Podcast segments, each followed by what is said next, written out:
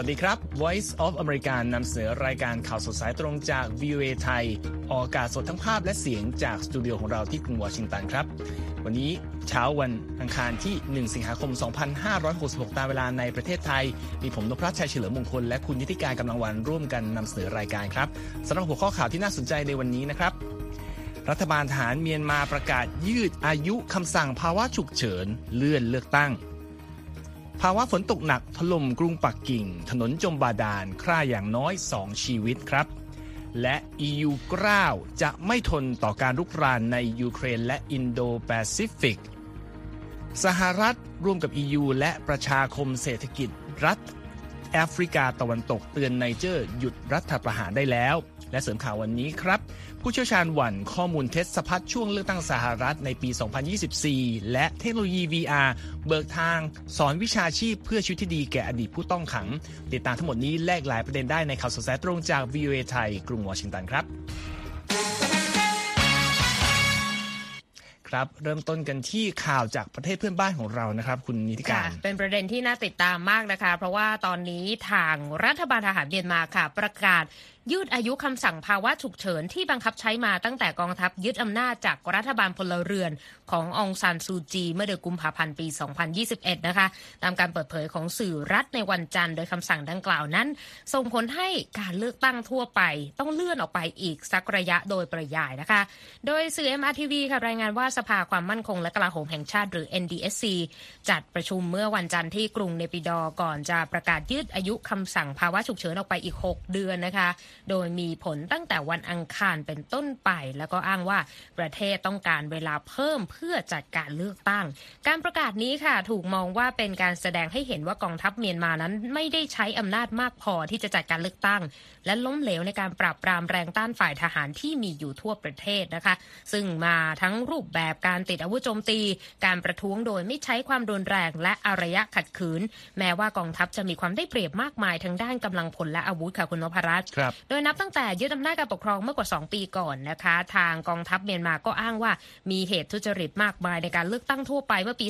2020 ซึ่งพรรคสันนิบาตแห่งชาติเพื่อประชาธิปไตยหรือ NLD ขององซานซูจีนั้นคว้าชัยชนะอย่างถล่มทลายนะคะกองทัพเมียนมาประสบกับเหตุการณ์การประท้วงอย่างสันติมากมาย แต่ก็ใช้ความรุนแรงในการปราบปราม จนผู้เชี่ยวชาญขององค์การสหประชาชาติเรียกสิ่งที่เกิดขึ้นว่าเป็นสงครามกลางเมืองนะคะครับข้อมูลจนถึงวันจันทร์ที่31กรกฎาคมนะคะ ระบุว่ามีผู้เสียชีวิตด้วยน้ำมือของเจ้าหน้าที่ความมั่นคงของเมียนมาไปแล้ว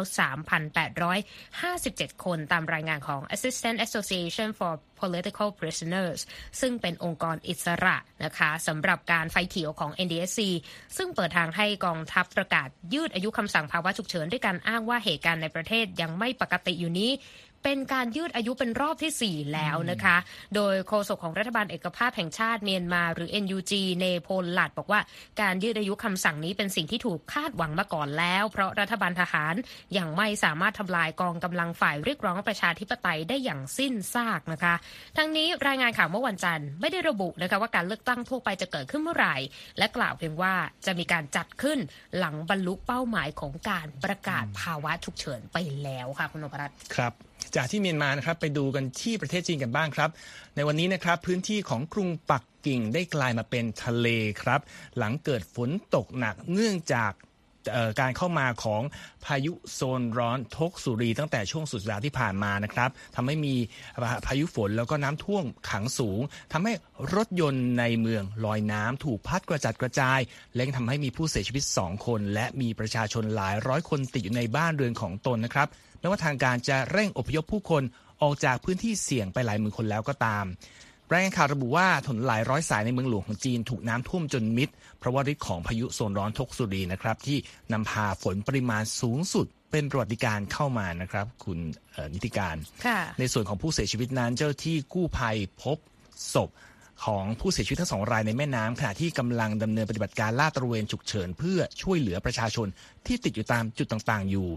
นอกจากกรุงปักกิ่งแล้วนะครับฝนที่ตกมายังถล่มเมืองเทียนจีนที่อยู่ติดๆกัน ขณะที่มณฑลเหอเป่ยซึ่งมีขนาดเกือบๆเท่ากับอังกฤษทั้งประเทศ ถูกกระหน่ำด้วยแรงของทกสุรีที่อ่อนตัวลงมาจากการเป็นพายุใต้ฝุ่นตั้งแต่เมื่อวันสุดสัปดาห์ที่ผ่านมานะครับสื่อรัฐบาลจีนรายงานได้ว่าระดับน้ำในแม่น้ำสามใน 5 สายที่รวมกันเป็นลุ่มน้ำไห่นะครับ ปรับขึ้นสูงจนถึงจุดอันตรายในวันจันทร์นะครับ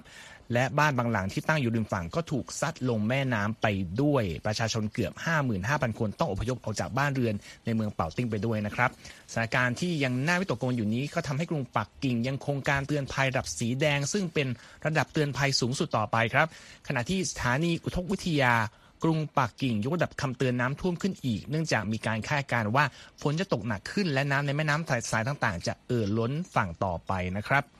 ทั้งนี้ปริมาณน้ำฝนตั้งแต่ช่วงสุดสัปดาห์จนถึงวันจันทร์นะครับเขาบอกว่าพุ่งทำลายสถิติรายวัน ของสถานีตรวจวัดอากาศ 14 จุดในกรุงปักกิ่งมณฑลเหอเป่ยมณฑลชานซี และมณฑลซานตรงไปแล้วครับ จนถึงวันนี้นะครับ มีการอพยพประชาชน กว่า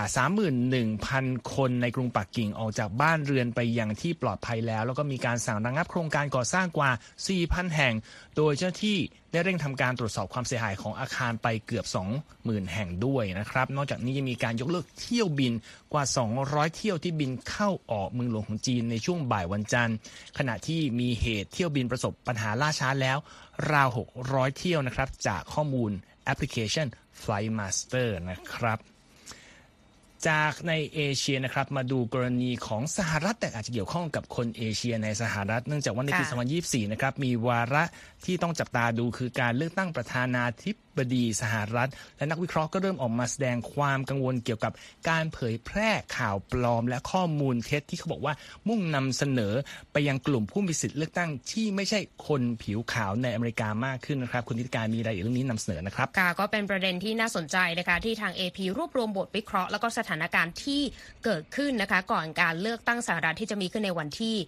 ในช่วงในปีหน้าปี 2024 นี้นะคะ โดยย้อนกลับไปในการเลือกตั้งเมื่อปี 2020 นะคะ มีการเผยแพร่โฆษณาในสื่อสังคมออนไลน์ Facebook ซึ่งมุ่งเป้ากลุ่มที่มีสิทธิเลือกตั้งชาวอเมริกันเชื้อสายเอเชียและฮิสแปนิกที่ระบุว่าประธานาธิบดีโจไบเดนนั้นเป็นคอมมิวนิสต์และสถานีโทรทัศน์ท้องถิ่นในอเมริกากล่าวหา ผู้ร่วมก่อตั้งการเคลื่อนไหวเรียกร้องความเท่าเทียมของคนผิวดำ Black Lives Matter นะคะว่าเป็นคนที่เล่นของ หรือภาพถ่ายที่แสดงให้เห็นว่าสุนัขฉี่รถโปสเตอร์หาเสียงของ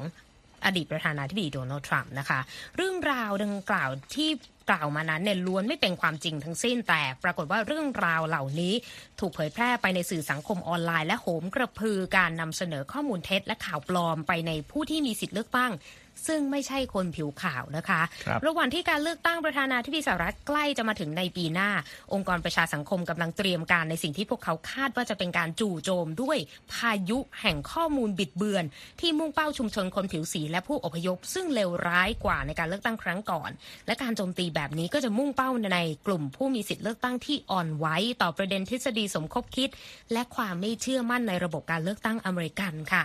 โดยซาราชาค่ะหัวหน้าฝ่ายนโยบายและการมีส่วนร่วมของชุมชนจาก Indian American Impact หน่วยงานที่ดูแลเว็บไซต์ตรวจสอบข้อเท็จจริง Decifax นะคะเปิดเผยกับ AP ว่า ข้อมูลบิดเบือนเหล่านี้เริ่มมีความซับซ้อนมากขึ้น และเผยแพร่รวดเร็วเหมือนกับไฟป่า และว่าน่าเสียดายที่สิ่งที่เราได้เห็นเมื่อปี 2020 นั้น ถือว่าไม่รุนแรงเมื่อเทียบกับสิ่งที่จะได้เห็นในอีกไม่กี่เดือนก่อนเข้าสู่การเลือกตั้งในปี 2024 ค่ะ ครับแล้ว คนกลุ่มไหนคือกลุ่มเสี่ยงแล้วข้อมูลเท็จหรือว่าข้อมูลบิดเบือนที่ว่านี้จะออกมาในรูปแบบใดได้บ้างครับ ประเด็นนี้น่าสนใจทีเดียวนะคะ เพราะว่าเจนนี่หลิวค่ะ ผู้จัดการฝ่ายนโยบายด้านข้อมูลเท็จและข่าวปลอม จากองค์กรไม่แสวงผลกำไร Asian American Advancing West Advancing Justice นะคะเปิดเผยกับ AP ค่ะว่า กลุ่มชุมชนคนผิวสีที่เพิ่มขึ้นโดยเฉพาะกลุ่มผู้อพยพที่ไม่ได้สื่อสารภาษาอังกฤษเป็นภาษาหลัก ตั้งคำถามถึงกระบวนการการเลือกตั้งอเมริกาว่ามีความซื่อตรงแค่ไหน แล้วก็เปิดรับคำลวงของอดีตประธานาธิบดีโดนัลด์ทรัมป์ที่กล่าวว่าเขาถูกขโมยชัยชนะในการเลือกตั้งเมื่อปี 2020 แล้วคนกลุ่มนี้ก็คือเป็นกลุ่มคนที่ถูกลาดเลยในการใส่ใจประเด็นการรับมือกับข้อมูลบิดเบือนนะคุณนพรัตน์ครับโดยหลิวบอกว่าเมื่อคุณพูดถึงผู้ที่รับสารเกี่ยวกับทฤษฎีสมคบคิด ก็อาจจะนึกถึงคนที่อายุมากอืมบางทีอาจจะมาจากพื้นที่ห่างไกลพื้นที่ชนบท หรือว่าอาจจะเป็นคนผิวขาว แต่คุณคงนึกไม่ถึงชาวอเมริกันเชื้อสายจีนที่เลื่อนอ่านข่าวสารผ่านทางวีแชทครับนั่นจึงเป็นเหตุผลว่าทำไมการเล่าเรื่องแบบนี้ถึงสามารถกลบเกลื่อน หรือลบเลือนอันตรายจากข้อมูลเท็จที่ชุมชนคนผิวสีเหล่านี้ต้องเผชิญนะคะ นอกเหนือจากการนำเสนอข้อมูลเท็จเกี่ยวกับเรื่องการโหวตผ่านทางไปรษณีย์หรือว่าประเด็นเรื่องเครื่องลงคะแนนนะคุณโอภรัตน์ครับผู้เชี่ยวชาญบอกว่ากลุ่มก้อนเหล่านี้คือมีการเตรียมข้อมูลที่จะส่งให้กับชุมชนแบบเฉพาะเจาะจงด้วย โดยอิงกาทราทูติกค่ะ หัวหน้าทีมวิจัย propaganda research lab แห่ง University of Texas วิทยาเขตออสติน ยกตัวอย่างกลุ่มประชากรที่เปราะบาง อย่างเช่น ผู้อพยพจากระบอบเผด็จการ หรือผู้ที่อาศัยอยู่ในยุคปฏิวัติวัฒนธรรมของจีน กลุ่มนี้อาจจะมีความอ่อนไหวต่อข้อมูลเท็จที่กล่าวว่านักการเมืองต้องการเปลี่ยนสหรัฐให้กลายเป็นประเทศสังคมนิยมแบบนี้ นอกจากนี้นะคะผู้คนที่อพยพมาจากประเทศที่ไม่ได้มีการเลือกตั้งอย่างเสรีและยุติธรรม อาจจะไม่มีความเชื่อมั่นในระบบการเลือกตั้งและก็เรื่องของทางการ ซึ่งอาจจะทำให้กลุ่มนี้ก็เป็นกลุ่มที่มีความอ่อนไหวกับข้อมูลเท็จอีกเช่นกัน อีกด้านหนึ่งนะคะลอร่าซอมเมอร์ ผู้ร่วมก่อตั้งกลุ่มตรวจสอบข้อเท็จจริงในรูปแบบภาษาสเปน Fact Chequeado นะคะเปิดเผยกับ AP ว่าความพยายามเผยแพร่ข้อมูลบิดเบือน อาจจะมาในรูปแบบเนื้อหาที่มีความสำคัญต่อแต่ละชุมชน อย่างเช่น เรื่องความปลอดภัยเรื่องผู้อพยพเรื่องการทำแท้ง การศึกษาเงินเฟ้อหรือว่าประเด็นแบบข้อกล่าวหาเรื่องความสัมพันธ์นอกสมรส ซึ่งซอมเมอร์บอกว่านี่คือการฉกฉวยโอกาสจากความกลัวและความชอกช้ำจากประสบการณ์จริงที่คนเหล่านี้เผชิญในประเทศบ้านเกิด แล้วก็นำมาใช้ประโยชน์ได้ค่ะคุณนพรัตน์ครับ แล้วอย่างกรณีทั้งหมดนี้นี่ค่ะเอ่อมันมีปัญหาเรื่องเกี่ยวกับภาษาที่เข้ามาเกี่ยวข้องเป็นหลักด้วยใช่ไหมฮะประเด็นนี้ก็น่าสนใจนะคะเขาเน้นย้ำเรื่องของเออกลุ่มคนที่มีสิทธิ์เลือกตั้งที่ไม่ได้ใช้ภาษาอังกฤษเป็นภาษาหลักนั่นก็ส่วนหนึ่ง เพราะฉะนั้นกลุ่มนี้ก็คือมีข้อจำกัดด้านภาษา ขาดความรู้ในด้านสื่อในอเมริกา แล้วก็ขาดวิธีการเข้าถึงแหล่งข่าวในอเมริกาที่น่าเชื่อถือ ปรากฏว่าคนกลุ่มนี้ก็พึ่งพาเนื้อหาที่ต้องแปลไงครับณพลัดอืมแล้วก็นำไปสู่ประเด็นเรื่องของการอัดฉีดข้อมูลเท็จเข้ามาโดยกลุ่มที่ไม่พึงประสงค์ เพราะว่าคนกลุ่มเนี้ยอยากจะได้ข้อมูลที่แปล แล้วก็นำไปใช้เป็นข้อมูลในการพิจารณาในการเลือกตั้ง ในเรื่องนี้นะคะ อีกหนึ่งผู้ร่วมก่อตั้ง Fact Chequeado นะคะคลาร่าคิมิเนสครูซนะคะบอกกับ AP ว่ากลยุทธ์เหล่านี้จะใช้ช่วงสุญญากาศทางทางด้านข้อมูลครับที่เกิดความไม่แน่นอนนะแล้วก็นำเนื้อหา ที่ยังไม่ได้แปลออกมาเป็นภาษาท้องถิ่นได้ทันท่วงทีเนี่ยเป็นการอัดฉีดเนื้อหาข่าวปลอมเข้าไปได้ เขาก็มีเรื่องเกิดขึ้นก็คือทางสถาบัน Brookings นะคะ ยกตัวอย่างการแปลที่ผิดพลาดที่ปรปรากฏอยู่ใน WhatsApp ของโคลอมเบีย คิวบา และเวเนซุเอลา ซึ่งก็เป็นประเด็นที่น่าสนใจ นอกจากนี้ข้อมูลบิดเบือนก็มาในรูปแบบภาษาสเปน จีนกลางและฮินดีนะคะ แพร่สะพัดในแอปพลิเคชันสื่อสังคมออนไลน์ทั้ง WhatsApp และ WeChat ซึ่งใช้กันอย่างแพร่หลายในชุมชนที่ไม่ใช่คนผิวขาว คือพูดง่ายๆว่านักวิเคราะห์บอกว่าสื่อสังคมออนไลน์ในรูปแบบนี้ครับหรือว่าห้องแชทต่างๆเนี่ยถือว่าเป็นพื้นที่ส่วนตัวสำหรับคนอ่าผิวสีต่างๆนะคะ ที่ได้รับการมองเห็นในแอปนี้ แต่กลายเป็นว่าข้อมูลบิดเบือนเนี่ยยังคงมุ่งเป้าไปที่พวกเขาในแพลตฟอร์ม ที่อาจจะดูเหมือนเป็น safe zone ของพวกเขาก็ตามทีนะคะครับ อีกด้านหนึ่งที่ปรึกษาด้านนโยบายจาก National Hispanic Media Coalition นะคะ ซึ่งดูแลเรื่องประเด็นข้อมูลบิดเบือน Randy a b r u เนี่ยบอกว่าความท้าทายของแอปลักษณะนี้คือมันตรวจสอบยากไง เลยทำให้ข้อมูลข่าวปลอม หรือว่าข้อมูลเท็จเนี่ยหลุดรอดเรดาร์แล้วก็เผยแพร่โดยไม่ผ่านการตรวจสอบ เพราะไม่ใช่แค่ทาง WhatsApp หรือ WeChat นะคะ ตอนนี้รายงานเมื่อปี 2022 โดยกลุ่ม Media Matters เนี่ยพบว่ามี YouTube ในภาษาสเปนมากกว่า 40 ชิ้น เผยแพร่ข่าวปลอมที่เกี่ยวเนื่องกับการเลือกตั้งสหรัฐแล้วก็ยังไม่ถูกถอดไปจากแพลตฟอร์มนะคะ แม้ว่าจะละเมิดกฎของทาง YouTube แล้วก็ตามท้ายที่สุดนะคะ ก็ถืคอรับว่ายังคงมีภาระงานอีกมากมายนะคะ ที่กลุ่มเคลื่อนไหวเพื่อปกป้องสิทธิการเลือกตั้งของชนกลุ่มน้อยนี้ยังต้องมีงานต้องทำอีกเยอะเลยค่ะคุณนพรัตน์ครับ ก็มีเวลาอีกก็เกือบปีกว่าปีนะฮะก่อนถึงวันเลือกตั้งเอ่อประธานาธิบดีของสหรัฐ แต่ว่าประเด็นข้อมูล ข่าวสารบิดเบือนและก็ข่าวเท็จเนี่ยเป็นสิ่งที่ต้องจับตาดูอย่างใกล้ชิดนะครับค่ะทางนี้ทุกท่านกำลังติดตามข่าวสดสายตรงจากวีเอไทยกรุงวอชิงตันอยู่นะครับ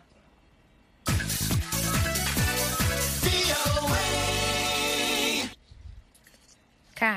ครับมาติดตามข่าวสถานการณ์ในยูเครนกันบ้างครับ โดยล่าสุดนะครับ ในวันจันทร์มีผู้เสียชีวิตอย่างน้อย6 คนนะครับหลังรัสเซียยิงขีปนาวุธเข้าใส่เมืองครีวีรีห์ทางใต้ของยูเครน ซึ่งเป็นบ้านเกิดของประธานาธิบดีโวโลดิเมียร์ เซเลนสกี้นะครับตามการเปิดเผยของเจ้าหน้าที่กรุงเคียฟ โดยเซอร์ฮีลีซัก ผู้ว่าการเขตปกครองครีวีรีห์ ประกาศให้มีการไว้ทุกข์เป็นเวลา 1 วันในเมืองนี้นะครับพร้อมเปิดเผยด้วยว่าในกลุ่มเหยื่อผู้เสียชีวิตนั้น มีเด็กหญิงอายุ 10 ขวบ พร้อมแม่ของเธออยู่ด้วยนะฮะขณะที่มีผู้ระบาดเจ็บ 75 คน ในกลุ่มนั้นเป็นเด็กอายุ 4-17 ปีอยู่ 6 คนนะครับ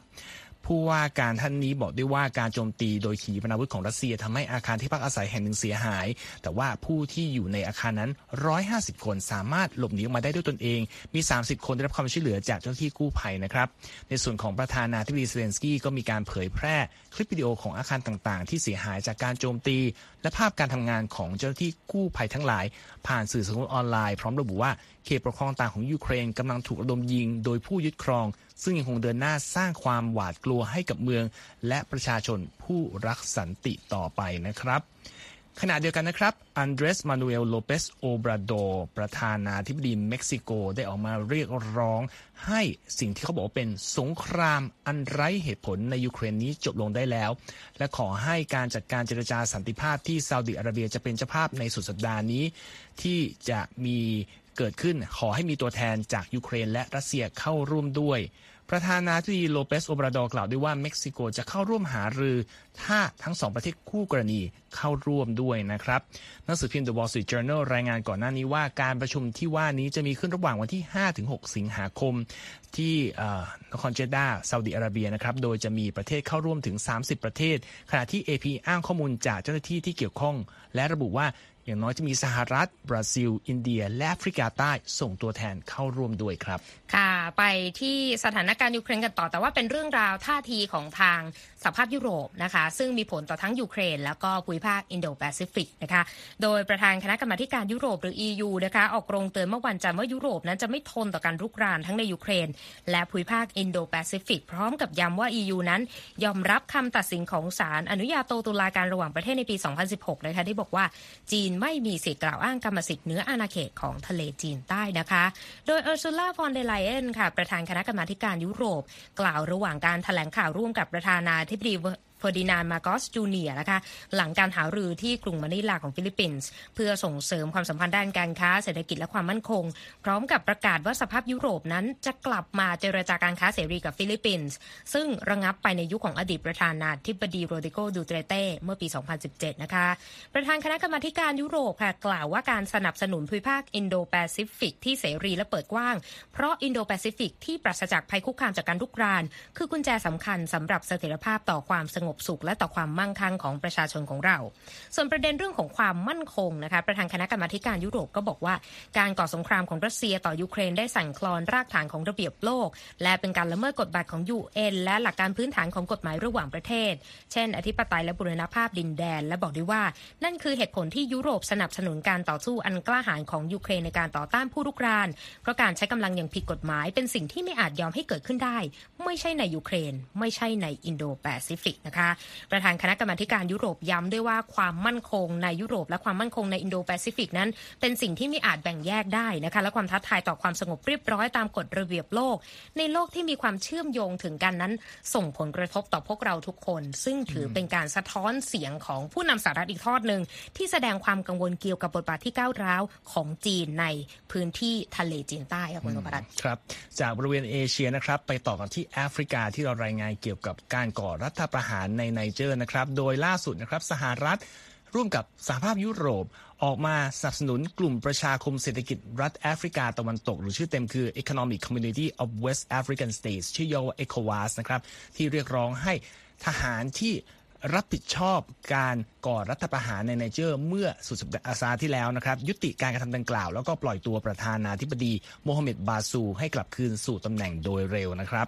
โจเซฟบอเรลหัวหน้าฝ่ายนโยบายต่างประเทศของ EU แสดงจุดยืนของกลุ่มในวันจันทร์ครับ เพื่อสนับสนุนท่าทีของกลุ่ม ECOWAS ซึ่งประกาศมาตรการลงโทษ ผู้นำการก่อรัฐประหารในไนเจอร์เมื่อวันอาทิตย์พร้อมขีดเส้นตายให้มีการคืนอำนาจให้แก่รัฐบาลที่มาจากการเลือกตั้งภายในหนึ่งสัปดาห์ มิฉะนั้นประเทศสมาชิกของกลุ่มจะบอกว่าใช้กำลังนะครับ เข้าจัดการกับสถานการณ์ในประเทศนี้ด้วย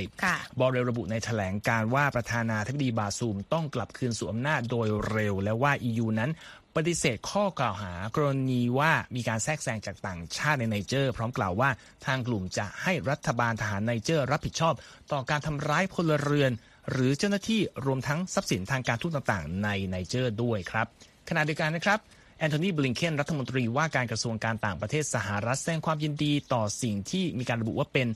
ภาวะความเป็นผู้นำอันแข็งแกร่งของกลุ่ม e c o w a s เพื่อปกป้องความเป็นระเบียบเรียบร้อยภายใต้รัฐธรรมนูญไนเจอร์ และบอกว่าสหรัฐขอร่วมเรียกร้องให้มีการปล่อยตัวประธานาธิบดีบาซูมทันที และมีการเปิดทางให้รัฐบาลที่ได้รับ เลือกตั้งภายใต้ระบอบประชาธิปไตยกลับมาปฏิบัติหน้าที่ดังเดิมด้วย โฆษกของรัฐมนตรีต่างประเทศสหรัฐบอกกับผู้สื่อข่าวในวันจันทร์นะครับว่ากรุงวอชิงตัน ยังไม่ได้ตัดสินอย่างเป็นทางการว่าการดำเนินการทางทหารที่เกิดขึ้นในไนเจอร์ ถือเป็นการก่อรัฐประหารหรือไม่ เนื่องจากสถานการณ์ยังคงดำเนินอยู่ และไม่หยุดนิ่งในเวลานี้ครับค่ะ ไปต่อกันที่ทางการจีนนะคะ มีการสั่งดำเนินมาตรการการจำกัดการส่งออกโดรนระยะไกลเมื่อวันจันทร์นะคะ โดยอ้างว่ากรณีสงครามในยูเครนที่เกิดขึ้น จากการรุกรานของรัสเซีย แล้วก็ประเด็นความกังวลว่า อุปกรณ์ดังกล่าวอาจจะถูกไปใช้เพื่อจุดประสงค์ทางการทหารค่ะ รัฐบาลประธานาธิบดีสีจิ้นผิง ซึ่งเป็นที่ทราบกันดีนะคะว่ามีความเป็นมิตรกับรัฐบาลมอสโก พยายามรักษาความเป็นกลางในกรณีสงครามยูเครนที่ดำเนินมาถึง 18 เดือนมาโดยตลอดนะคะแต่ก็ต้องมาเจอกับปัญหาจากรายงานที่ว่าทั้งสองฝ่ายนั้นมีการใช้โดรนที่จีนผลิต ในการสำรวจลาดตระเวนและการโจมตีนะคะ มาตรการควบคุมการส่งออกนี้มีผลบังคับใช้ในวันอังคารค่ะ ป้องกันไม่ให้มีการใช้โดรนของจีน เพื่อจุดประสงค์ที่ไม่สร้างสันติภาพตามข้อมูลของแถลงการกระทรวงพาณิชย์จีน ซึ่งระบุว่ายังมีการอนุญาตการส่งออกอุปกรณ์ประเภทนี้อยู่ แต่ไม่ได้ให้ความชัดเจนนะคะว่ามาตรการจำกัดที่ว่านี้เนี่ยมีรายละเอียดอะไรบ้าง อย่างไรก็ตามกระทรวงพาณิชย์จีนค่ะบอกว่านโยบายจำกัดครั้งนี้จะมีผลต่อโดรนที่บินไปได้ไกลกว่าระยะที่ยังอยู่ในสายตาปกติของผู้ใช้งาน หรือบินได้นานกว่า 30 นาทีนะคะรวมทั้งยังสามารถติดอุปกรณ์เสริมที่ยิงออกไปได้ และมีน้ำหนักมากกว่า 7 กิโลกรัม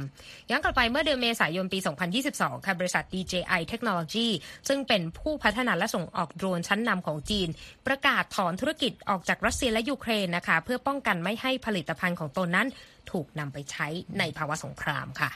ครับนั่นก็เป็นประเด็นธุรกิจที่เกี่ยวข้องกับสงครามในยูเครนนะครับ อันนี้เป็นเรื่องของธุรกิจล้วนๆ จากคนที่มีชื่อบ่อยครั้งนะครับ โดยบริษัท X ที่เรารู้เคยรู้จักกันในชื่อ Twitter นะครับขู่ฟ้องนักวิจัยอิสระกลุ่มหนึ่งที่เก็บรวบรวมข้อมูล ซึ่งชี้ว่ามีการเพิ่มขึ้นของการใช้คำพูดที่ทำให้เกิดความเกลียดชัง หรือ hate speech เพิ่มขึ้นในแพลตฟอร์มสื่อสังคมออนไลน์แห่งนี้ นับตั้งแต่ที่มหาเศรษฐีอีลอนมัสก์ซื้อกิจการมาเป็นของตนเองเมื่อปีที่แล้วตามรายงานของ AP ครับทนายความตัวแทนบริษัทสื่อสังคมออนไลน์แห่งนี้ก็ส่งหนังสือถึง Center for Countering Digital Hate หรือว่า CCDH เมื่อวันที่ 20 กรกฎาคมนะครับ ที่มีเนื้อความขู่จะดำเนินการทางกฎหมายต่อนนักวิจัยกลุ่มนี้ เนื่องจากผลงานศึกษาเรื่อง hate speech และการตรวจสอบเนื้อหาบนแพลตฟอร์มของตนนะครับ เอพีระบุว่าเนื้อหาในจดหมายนี้อ้างว่ารายงานของ CCDH ดูเหมือนจะตั้งใจให้ อันนี้โค้ดคำพูดมานะครับ สร้างความเสียหายให้กับธุรกิจ Twitter จากการทำให้ผู้ลงโฆษณาถอยห่างออกไปจากแพลตฟอร์ม ด้วยการใช้คำกล่าวอ้างที่เป็นการใส่ความและยั่วยุครับ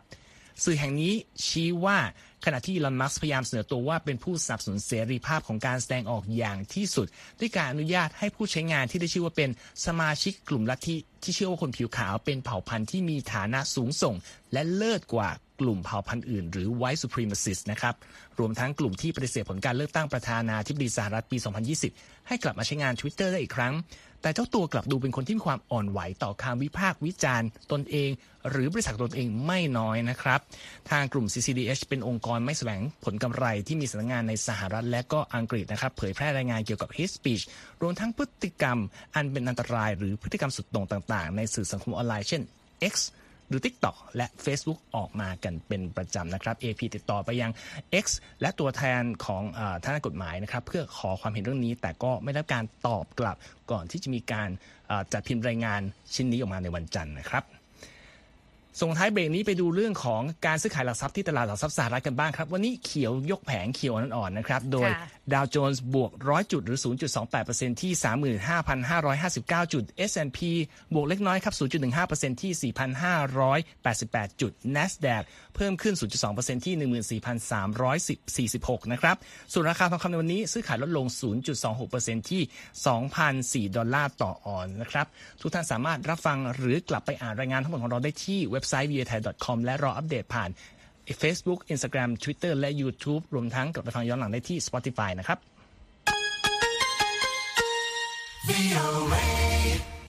ส่งท้ายวันนี้นะครับ ประโยชน์ของเทคโนโลยีก้าวล้ำนำสมัยก็ไม่ได้มีประโยชน์เฉพาะกลุ่มคนกลุ่มใดกลุ่มหนึ่งเท่านั้นนะครับ แต่สามารถถูกไปดัดแปลง เพื่อช่วยเหลือคนทุกภาคส่วนอย่างเช่นกรณีขององค์กรไม่แสวงผลกำไรแห่งหนึ่งในสหรัฐ ใช้วัฒนการใหม่ ๆ ช่วยผู้มีอดีตเคยต้องขังมาแล้ว คุณคมสันศรีธนวิบูลชัย มีรายละเอียดเรื่องนี้จากผู้สื่อข่าววิวเอมานำเสนอครับ องค์กรไม่แสวงหาผลกำไรในรัฐแมริแลนด์มอบโอกาสชีวิตที่ดีขึ้น ให้แก่ผู้ต้องขังทั้งในอดีตและปัจจุบัน โดยการใช้เทคโนโลยีสมัยใหม่ ช่วยฝึกอบรมบุคคลเหล่านี้ ให้เป็นช่างเทคนิครถยนต์ You want to test the fuses? I learned about this program while in prison. มอริสนิวเป็นอีกคนที่มาฝึกงานที่อู่ซ่อมรถในเมืองเฮลธอร์ปรัฐแมริแลนด์ ซึ่งเป็นศูนย์อบรมของโครงการ โดยองค์กร Vehicles for Change หรือว่า VFC โดยเขาร่วมฝึกกับนักเรียนกลุ่มหนึ่ง ซึ่งส่วนใหญ่เป็นอดีตผู้เคยต้องโทษจำคุก โดยเป้าหมายของนักเรียนเหล่านี้คือการเรียนรู้การซ่อมรถ เพื่อที่จะพัฒนาเป็นช่างเทคนิครถยนต์ต่อไป การฝึกอบรมภาคปฏิบัตินี้เป็นส่วนหนึ่งของโครงการฝึกงานแบบมีรายได้ ซึ่งจะทำขึ้นโดยองค์กร Vehicles for Change องค์กรไม่แสวงหาผลกำไร ที่ดำเนินงานมาแล้ว 24 ปีทางองค์กรจะซ่อมรถยนต์ที่ได้รับบริจาค และจำหน่ายให้กับครอบครัวที่มีรายได้น้อย ด้วยราคาต้นทุนที่ต่ำ Our guys spend four months here. They train up, they take the student ASE exams. มาตินชวอสประธานและผู้ก่อตั้งองค์กร Vehicles for Change ให้สัมภาษณ์กับทาง VOA ว่า นักเรียนของเราจะใช้เวลา 4 เดือนที่นี่ พวกเขาฝึกฝนและทำข้อสอบ ASE หรือว่า Automotive Service Excellence เมื่อเรียนจบออกไป เราก็จะสามารถส่งพวกเขาไปร่วมงานกับเครือข่ายพันธมิตรการจ้างงาน ที่เรามีอยู่ทั่วทั้งภูมิภาค Three, two, one. ความน่าสนใจของโปรแกรมนี้คือการนำเทคโนโลยีเสมือนจริง หรือว่า virtual reality มาช่วยในการฝึกอบรม โดยนักเรียนบางคนบอกว่าเทคโนโลยีดังกล่าว ช่วยทำให้เห็นภาพก่อนที่จะลงมือทำจริง What I love about it is how immersive the technology is. เจฟคลอฟอร์ดรองประธานองค์กร Vehicles for Change และหัวหน้าฝ่ายโครงการ VR เล่าว่าตนนั้นชอบเทคโนโลยีนี้ เพราะมันช่วยดึงให้ผู้ใช้งานเข้าไปมีประสบการณ์สมจริง ตัวของเขาคิดว่าเป็นวิธีในการเรียนรู้ที่ดี โดยเฉพาะสำหรับผู้ที่เพิ่งเข้ามาเรียนในระดับชั้นเบื้องต้น ตัวเลขจากองค์กร VFC แสดงให้เห็นว่าที่ผ่านมามีนักเรียนจำนวนมากกว่า 250 คนเข้ารับการฝึกอบรม และราว 95%ของคนที่จบไปสามารถหางานทำได้จริง ซึ่งสิ่งนี้อาจเป็นข้อพิสูจน์ว่าโครงการดังกล่าว คือประตูสู่โอกาสที่จะมีชีวิตอันดีกว่า Without this program, I probably would be back in prison. There's no ชักกี้ฟรีดนักเรียนที่ใช้เทคโนโลยี VR เพื่อเรียนรู้การซ่อมรถ เผยนะครับว่าถ้าไม่มีโปรแกรมขององค์กร VFC ตัวของเขาเองอาจจะกลับไปติดคุก แต่ตอนนี้การเข้าคุกไม่ใช่ทางเลือกของเขา ต้องขอบคุณคนเหล่านี้ So we really believe คลอฟอร์ดรองประธานองค์กร VFC เขาเชื่อว่าการสอนผ่านเทคโนโลยี VR ไม่ใช่สิ่งที่เกิดขึ้นเป็นกระแสชั่วคราว แต่เทคโนโลยีเสมือนจริงจะเป็นส่วนหนึ่งของโลกใบนี้ ทั้งสำหรับองค์กรไม่แสวงหาผลกำไร รวมถึงภาคธุรกิจต่างๆ ทั้งนี้เป้าหมายขององค์กร Vehicles for Change คือการผลักดันโปรแกรมช่วยสอนการซ่อมรถให้แก่ผู้ต้องขังไปทั่วทั้งสหรัฐ รวมถึงขยายโปรแกรมนี้ไปยังต่างประเทศอีกด้วย ผมคมสารสีธนวิบุญชัย VOA รายงาน ขอบคุณครับ คุณคมสัน และทั้งหมดนี้คือข่าวสดสายตรงจาก VOA ไทยกรุงวอชิงตันครับ ผมนพรัชชัยเฉลิมมงคล ดิฉันนิติการกำลังวัน ต้องลาไปก่อน สวัสดีครับ สวัสดีค่ะ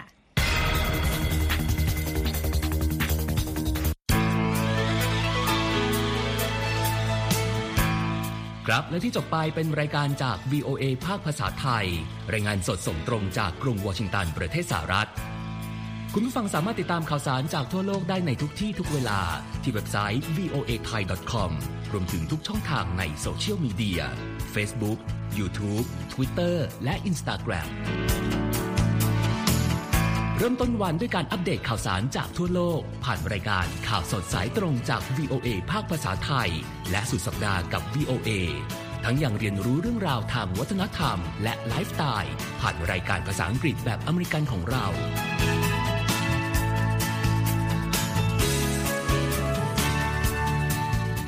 ติดตามความเคลื่อนไหวในประเทศสหรัฐ การเมืองอเมริกัน พร้อมเข้าใจที่มาที่ไปของเหตุการณ์สำคัญ รวมถึงข่าวต่างประเทศ จากแหล่งข่าวที่เชื่อถือได้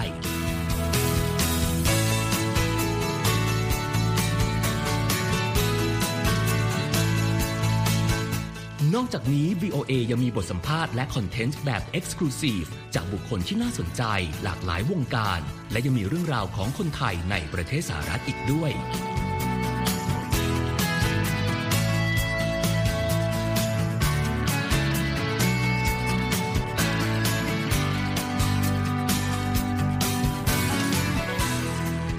คุณนะครับที่ให้ VOA ไทยเป็นส่วนหนึ่งในการติดตามข่าวสาร สาระและเกร็ดความรู้ของคุณ จากรายการต่างๆ ที่เรามุ่งมั่นนำเสนอ เพื่อความเที่ยงตรง ทันเหตุการณ์ และมีประโยชน์ในทุกๆวัน